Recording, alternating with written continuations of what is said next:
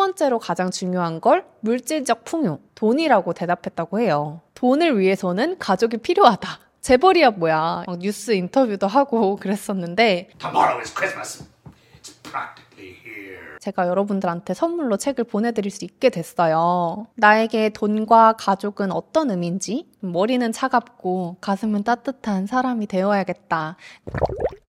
안녕하세요. 그레티입니다. 여러분, 제가 드디어 유튜브 구독자가 1000명이 되었어요. 어, 되게 행복하고 가족들이랑 작은 케이크 사가지고 그 위에 숫자초 꼽아놓고 축하를 했는데요. 새롭게 저와 친구가 되어주신 분들 모두 환영하고 반갑고 또 감사하다는 말씀 드리고 싶습니다. 앞으로도 팟캐스트 열심히 꾸준히 해볼게요. 오늘은 돈과 가족이라는 주제로 한번 이야기를 해보려고 해요. 예전에는 제가 이 두 가지에 대해서 그렇게 진지하게 생각하고 고민하고 그러진 않았던 것 같아요. 워낙 어리기도 했고. 근데 이제 20대 후반이 되면서 저도 그렇고 제 친구들도 그렇고 만나면 어떤 가정을 이루고 싶지? 내가 원하는 이상적인 가족의 모습은 어떤 거지? 이런 거를 좀 생각을 하게 되더라고요. 근데 또 원하는 가정의 모습을 잘 이루기 위해서는 돈이 필요하잖아요? 그렇다면 자연스럽게 돈이 얼만큼 필요한지, 가정을 이루기 위해서는 돈이 필요하니까 돈이 더 중요한 건지, 아니다. 그래도 가정이 더 중요하다. 이렇게 생각을 해야 되는 건지 두 가지 사이에서 고민이 많을 수밖에 없는 것 같아요. 그러던 중에 제가 얼마 전에 제 방에서 아, 좀 뭔가 편하게 읽을 만한 책 없나? 하고 들춰보다가 읽게 된 책이 있어요. 이 책을 읽다 보니까 이게 완전히 돈과 가족에 대한 생각을 정리할 수 있는 그런 책이더라고요. 그래서 아 이거 우리 구독자분들이랑 읽으면 너무 좋겠다. 같이 읽고 이야기를 나누고 싶다 싶어가지고 오늘 제가 책도 선물로 드리고 같이 모임을 할 수 있는 자리도 한번 이벤트로 마련해 보려고 합니다. 그래서 돈과 가족이라는 두 가지 가치에 대해서 요즘 저는 어떤 생각을 하고 있는지 좀 편하게 이야기도 해보고 이 두 가지에 대해서 자신만의 생각을 주관을 정리할 수 있는 그런 책도 한 권 소개해 볼게요. 우선 제가 오늘 왜 돈과 가족에 대한 주제를 가지고 왔냐면 제가 슈카월드 채널을 되게 좋아해요. 운전할 때 되게 자주 듣는데 슈카월드 채널에서 그런 영상이 있어요. 한국인들이 가장 중요하게 생각하는 것. 이게 퓨 리서치 센터 거기서 이제 17개국의 사람들을 대상으로 설문조사를 한 거예요. 당신의 삶에 가장 의미 있는 것은 무엇입니까? 당신이 가장 중요하게 생각하는 것은 무엇입니까? 이렇게 물어봤던 거죠. 나라별로 사람들이 뭐라고 답변을 했냐면 17개국 중에서 14개국이 가족이라고 답변을 했대요. 대한민국은 17개국 중에서 유일하게 첫 번째로 가장 중요한 걸 물질적 풍요, 돈이라고 대답했다고 해요. 제가 이 설문 결과를 듣자마자 딱 두 가지 생각이 들었거든요. 첫 번째는, 아, 우리나라 사람들 진짜 이성적이고 합리적이다. 똑똑하다. 그런 생각이 들었고요. 두 번째 생각은, 내가 바본가? 내가 바본가? 이런 생각이 들었어요. 왜냐면 저는 그래도 가족이 훨씬 더 중요한 사람이거든요. 제가 이 가족 문화에 대한 중요성을 느끼게 된 계기가 크리스마스를 미국에서 보내면서였어요. 교환학생으로 미국에 있을 때 이제 크리스마스 시즌이잖아요. 완전 할리데이니까 기숙사에 있었던 저는 갈 데가 없는 거예요. 근데 다행히 제 미국 친구가 어, 나 크리스마스 때 우리 가족들 보러 갈 건데 너도 같이 갈래? 이렇게 초대를 해줘가지고 다른 도시로 이렇게 차를 타고 갔었어요. 저는 거기서 완전 쇼킹했던 문화가 총 네 가지가 있었거든요. 첫 번째는 진짜 트리를 따러 가는 거예요. 봉고차를 타고 어디 저기 멀리 있는 나무 농장에 가가지고 아 이번 우리 크리스마스 트리로는 어떤 게 좋을까 이제 물건을 보는 거죠. 돌아다니면서. 그 다음에 어 저 트리가 우리는 마음에 들어. 저걸로 가져가자 하면은 거기서 톱질을 해가지고 나무를 따서 봉고차 위에 실어서 집에 가져가요. 그때 제가 엄청 신기해하니까 당시에 취재를 왔었던 지역 방송국에서 막 뉴스 인터뷰도 하고 그랬었는데 무튼 저는 가족들이 다 같이 나무를 따러 간다? 크리스마스에 그거 자체가 일단 첫 번째 쇼킹이었어요. 두 번째는 크리스마스 전날 밤 그러니까 크리스마스 이브에 지하실에서 친구 아빠가 한 50대쯤 되어 보이시는 친구 아빠가 산타 모자를 쓰고 20대 다 큰 여자애들 이제 앉혀놓고 그린치라고 미국의 크리스마스 캐릭터가 있거든요. 그린치가 나오는 동화책을 막 성대모사를 하면서 저희한테 읽어주셨어요. Tomorrow is Christmas. It's practically here. Then he growled with his Grinch fingers nervously drumming. 저는 그게 너무 충격적이었던 거죠. 아니, 가족들이, 이렇게 다 큰 가족들이 서로 동화책을 읽어준다고? 그게 두 번째로 충격을 받았던 가족 문화였고, 이제 세 번째는 크리스마스 날 당일 아침에 진짜 트리 밑에 선물이 가득 쌓여 있었어요. 평소에 자기가 필요했던 물건이라든지 이제 원했던 물건들을 가족들이 서로 준비를 해서 편지랑 같이 주는 거죠. 저는 당시에 친구 엄마가 제가 마카롱을 좋아한다는 걸 알고 이제 마카롱 주머니가 있는 이제 로브 이거를 직접 만들어서 주셨어요. 그리고 네 번째로 신선했던 가족 문화가 크리스마스에 다 같이 쿠키를 만드는 거예요. 너무 귀엽다 이렇게 말하니까. 진저브레드 모양의 쿠키에다가 귀엽게 아이싱을 하면서 어, 아빠는 어떻게 했네? 어, 우리 딸은 어떻게 했네 이런 대화를 하면서 쿠키를 만들고 그거를 다 같이 먹는 그 모습이 정말 화목해 보이고 마음이 정말 따뜻해지더라고요. 그래서 그 전까지는 크리스마스가 약간 연인들의 문화, 연인들끼리 데이트하고 서로 선물 나눠 가지고 그런 이제 이미지로 생각을 하고 있었는데 확실히 가족이 중심이 된 그런 크리스마스를 보내고 나니까 아 가족에서 느끼는 행복감이 정말 크구나 화목한 가정이 이렇게 중요하구나 그거를 좀 확실히 느꼈던 것 같아요. 같아요.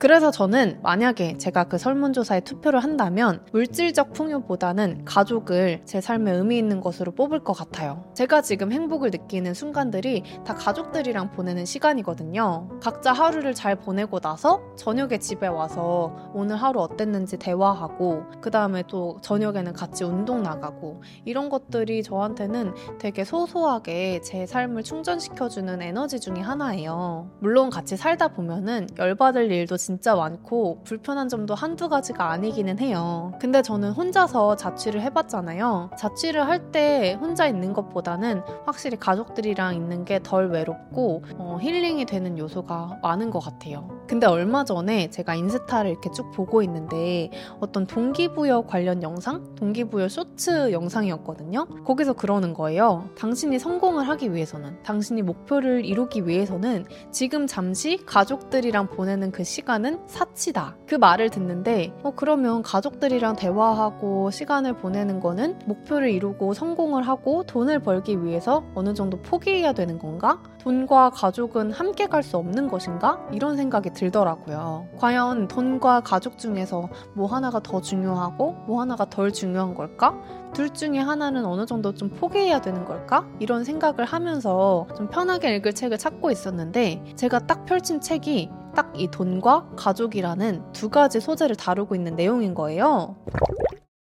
오늘 가족이 되었습니다. 라는 책인데요. 이 책은 출판사에서 저한테 그냥 선물로 보내주신 책이에요. 뭐 리뷰를 남겨달라 뭐 이런 목적이 있는 건 아니었고, 그냥 편하게 어, 읽고 싶을 때 읽어봐 주세요. 이렇게 보내주신 책인데, 저도 그냥 책상에 올려놓고, 나중에 읽고 싶을 때 읽어야지 하고 이제 올려만 놓고 있었던 책이에요. 자기 전에 좀 편하게 생각을 비우고, 가볍게 읽을 만한 책 뭐가 있을까 하고 이제 보다가, 이 책이 눈에 보여서 읽기 시작했는데, 읽다 보니까 이게 완전히 이 돈과 가족에 대한 이야기인 거예요. 우리가 보통 돈과 가족이라는 말을 떠올려 보면 세 가지의 생각이 떠오르거든요. 첫 번째랑 두 번째는 완전히 극단적으로 돈이 가족보다 더 중요하다. 두 번째는 돈보다 가족이 더 중요하다. 이런 게 있을 수 있고, 그리고 세 번째는 아마 많은 분들이 이렇게 생각하실 것 같은데, 가족이 중요하기 때문에 화목한 가정을 위해서는 충분하고 여유 있는 돈이 필요하다. 그러니까 돈이 굉장히 중요하다. 이렇게 생각할 수 있을 것 같아요. 근데 이 책은 완전 새로운 접근이에요. 돈을 위해서는 가족이 필요하다. 재벌이야 뭐야. 이거 뭐 드라마에서 기업을 운영하기 위해서, 사업을 위해서는 너의 정략 결혼이 필요하다 해가지고 가정을 만들잖아요. 뭐 그런 것도 아닌데 돈을 위해서는 가족이 되어야만 하는 사람들의 이야기를 담고 있어요. 간단하게 책의 줄거리를 소개를 해보자면 우선 주인공은 하나시로 가에라는 고등학교 3학년 일본인 학생이에요. 일본 소설이거든요. 이 가에는 엄마가 돌아가시고 아빠랑 둘이 살고 있는데 사실 아빠가 집에 잘 들어오진 않으세요. 빚이 너무 많아가지고 여기저기 좀 떠돌아 다니면서 생활을 하고 간혹 가다 집에 들어오는데 그 집에 들어올 때조차 가에가 아르바이트로 열심히 모은 돈을 막 여기저기 집을 뒤져서 훔쳐가는 그런 아빠예요. 그러던 어느 날 이제 집주인이 찾아온 거죠. 내가 너가 학생이어서 지금까지는 말을 안 했다만 정말 안 되겠다. 너희 아빠가 집세를 너무 밀려서 이제 나가줬으면 좋겠다. 이 고등학생 여자애가 도대체 갈 데가 어딨어요. 아빠도 없고 자기는 돈도 없는데 그리고 아주 작게나마 있었던 돈도 아빠가 훔쳐서 달아났는데 그래서 완전히 패닉 상태로 있었어요. 근데 사람이 죽으란 법은 없다고 이때 구세주가 등장합니다. 생전 처음 보는 웬 모르는 여자가 갑자기 가해한테 나타나서 외할머니가 돌아가셨다. 네가 상속받을 게 있다. 유산이 있다. 이렇게 이야기를 해줘요. 왜냐면 가해 엄마가 돌아가셨으니까 가해 엄마가 받을 유산을 이제 가해가 받게 된 거죠. 외할머니가 꽤 부자였던 거죠. 그래서 그 할머니의 유산을 받으려고 상속 집행인을 따라갑니다. 그 사람을 따라갔더니 할머니의 유산을 받을 사람이 나 말고 다른 두 명이 더 있었던 거예요. 한 명은 마사코라는 이모예요. 이모인데 피가 안 섞였어요. 할머니가 재혼을 하셨던 거예요. 그래서 할머니가 재혼을 하기 전에 이제 그 할아버지 밑에 있었던 자녀여가지고 사실상 가해의 외할머니와는 피가 안 섞인 이제 이모가 한 명 있었고 두 번째는 고타로라는 삼촌이에요. 가해 엄마의 동생이었던 거죠. 그래서 이 세 명이 이제 할머니의 유산을 나눠 갖게 됐는데 가해는 우선 한국 돈으로는 거의 한 1억 5천만 원 정도의 돈을 매년 지급하라고 되어 있었고 그리고 고양이를 상속을 하셨고 그리고 두 번째 마사코 이모는 할머니의 주택, 그러니까 부동산을 준 거죠. 거의 한 6억 원 가까이 되는 가치를 가진 주택을 상속을 한다고 되어 있었어요. 그리고 세 번째, 고타로 삼촌은 3.5캐럿 정도 되는 엄청 큰 다이아몬드 반지, 이게 한 1억 원 가까이 됐대요. 그거를 이제 상속을 하겠다라고 할머니가 유서에 써놓고 간 거죠. 그래서 그 상속 집행인이랑 이 나머지 세 명이 모여가지고 아, 이제 우리가 유산을 받겠다 하고 있었는데 조건이 있었어요. 상속을 다 완료하기 전까지는 이 한 집에서 같이 살아야 된다. 이 할머니의 유산을 상속하는 과정이 바로 끝나는 게 아닌 이유가 마사코 이모한테 주택을 준다고 했잖아요. 근데 이게 등기를 안 쳐가지고 상속인이 16명이나 있는 거예요. 그래서 이 마사코 이모가 한 명한테 가가지고 상속 포기 각서를 받아와야 돼요. 그리고 세 번째 삼촌, 고타로 삼촌이 받아야 하는 다이아몬드 반지를 찾아야 돼. 그러니까 상속 절차를 다 완료를 하려면 어쨌든 시간이 걸리잖아요. 그래서 그 시간 동안에는 너네가 이 한 집에서 같이 살렴 이렇게 할머니가 유서에 쓰고 간 거예요. 그러니까 진짜 돈을 위해서는 가족이 되어야만 하는 그런 상황인 거죠.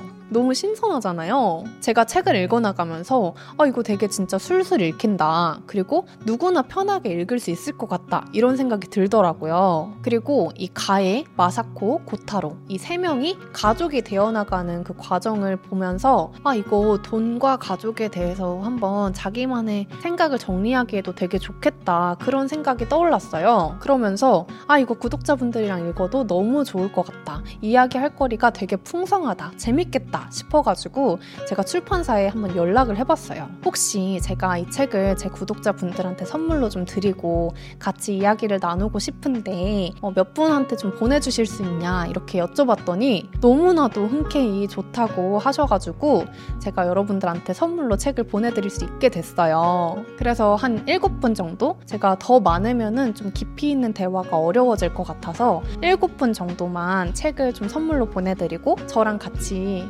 그리고 같은 구독자끼리 이야기할 수 있는 시간을 마련해 보려고 해요. 나에게 돈과 가족은 어떤 의미인지, 그리고 내가 생각하는 이상적인 가족의 모습은 어떤 모습인지, 그거를 위해서 나는 어떤 노력을 하고 싶은지, 어떤 목표를 가지고 있는지, 이런 것들을 이야기해 보면은 각자의 생각도 좀 확장이 되고 또 구체적으로 바뀔 수 있을 것 같아서 그런 모임을 만들어 보려고 합니다. 제가 지난 에피소드에서 Meaningful Life Club 이렇게 모임하면 좋을 것 같다고 했는데 모임이 성사가 될 것 같아서 되게 기대가 되고 설레고 있어요. 일곱 분이 안 되게 신청하면 어떡하나 걱정이 되기는 하는데 그러면 소수 정예로 더 deep한 토크를 할 수 있을 것 같아서 되게 기대를 하고 있습니다. 네, 오늘은 돈과 가족이라는 주제로 이야기를 해봤는데요. 대부분이 그렇게 생각하시겠지만 돈과 가족 중에 뭐 하나 덜 중요하고 더 중요한 건 없다고 생각해요. 두 가지 다 중요하지만 너무 합리적인 것만 추구를 하다 보면은 좀 삶의 즐거움은 덜하는 것 같고 그렇다고 또 너무 낭만만 추구를 할 수는 없기 때문에 머리는 차갑고 가슴은 따뜻한 사람이 되어야겠다 그런 생각을 해봤습니다. 그래도 제 삶의 모토, 제가 중요하게 생각하는 거는 가 화만사성이거든요. 집안이 화목해야 모든 일이 잘 된다라는 거를 좀 믿고 있기 때문에 좋은 가정을 꾸리기 위해서는 경제적으로나 좀 인격적으로나 내가 더 많이 성장해야겠다. 그런 다짐을 해봤습니다. 시간이 지날수록 더 멋있는 사람이 되고 싶고 제 꿈은 진짜 건강하고 멋있는 할머니가 돼가지고 손자 손녀들이랑 같이 수영도 하고 뛰어노는 게 제 꿈이거든요. 그래서 멋진 할머니가 돼서 당당하려면 제가 좀 더 성숙해지고 또 자기 개발도 부지런히 부단히 노력을 해야 될 것 같아요. 오늘 가족이 되었습니다. 책 받아보실 분들은 제가 더보기에 남겨드린 링크로 신청해 주세요. 다음 주면 이제 설 연휴잖아요. 제 채널에서 가장 많은 사랑을 받았던 영상이 지난 추석 때 연휴에 읽기 좋은 책 추천 영상이었거든요. 그래서 이제 명절이 또 돌아왔으니까 설 연휴에 읽기 좋은 책들을 좀좀따리 모아서 추 천을 해보려고 합니다. 오늘 영상이 좋으셨다면 좋아요와 구독해주시고요. 댓글은 제게 큰 힘이 됩니다. 저는 그러면 다음 주에 새로운 에피소드로 찾아올게요. 그럼 안녕!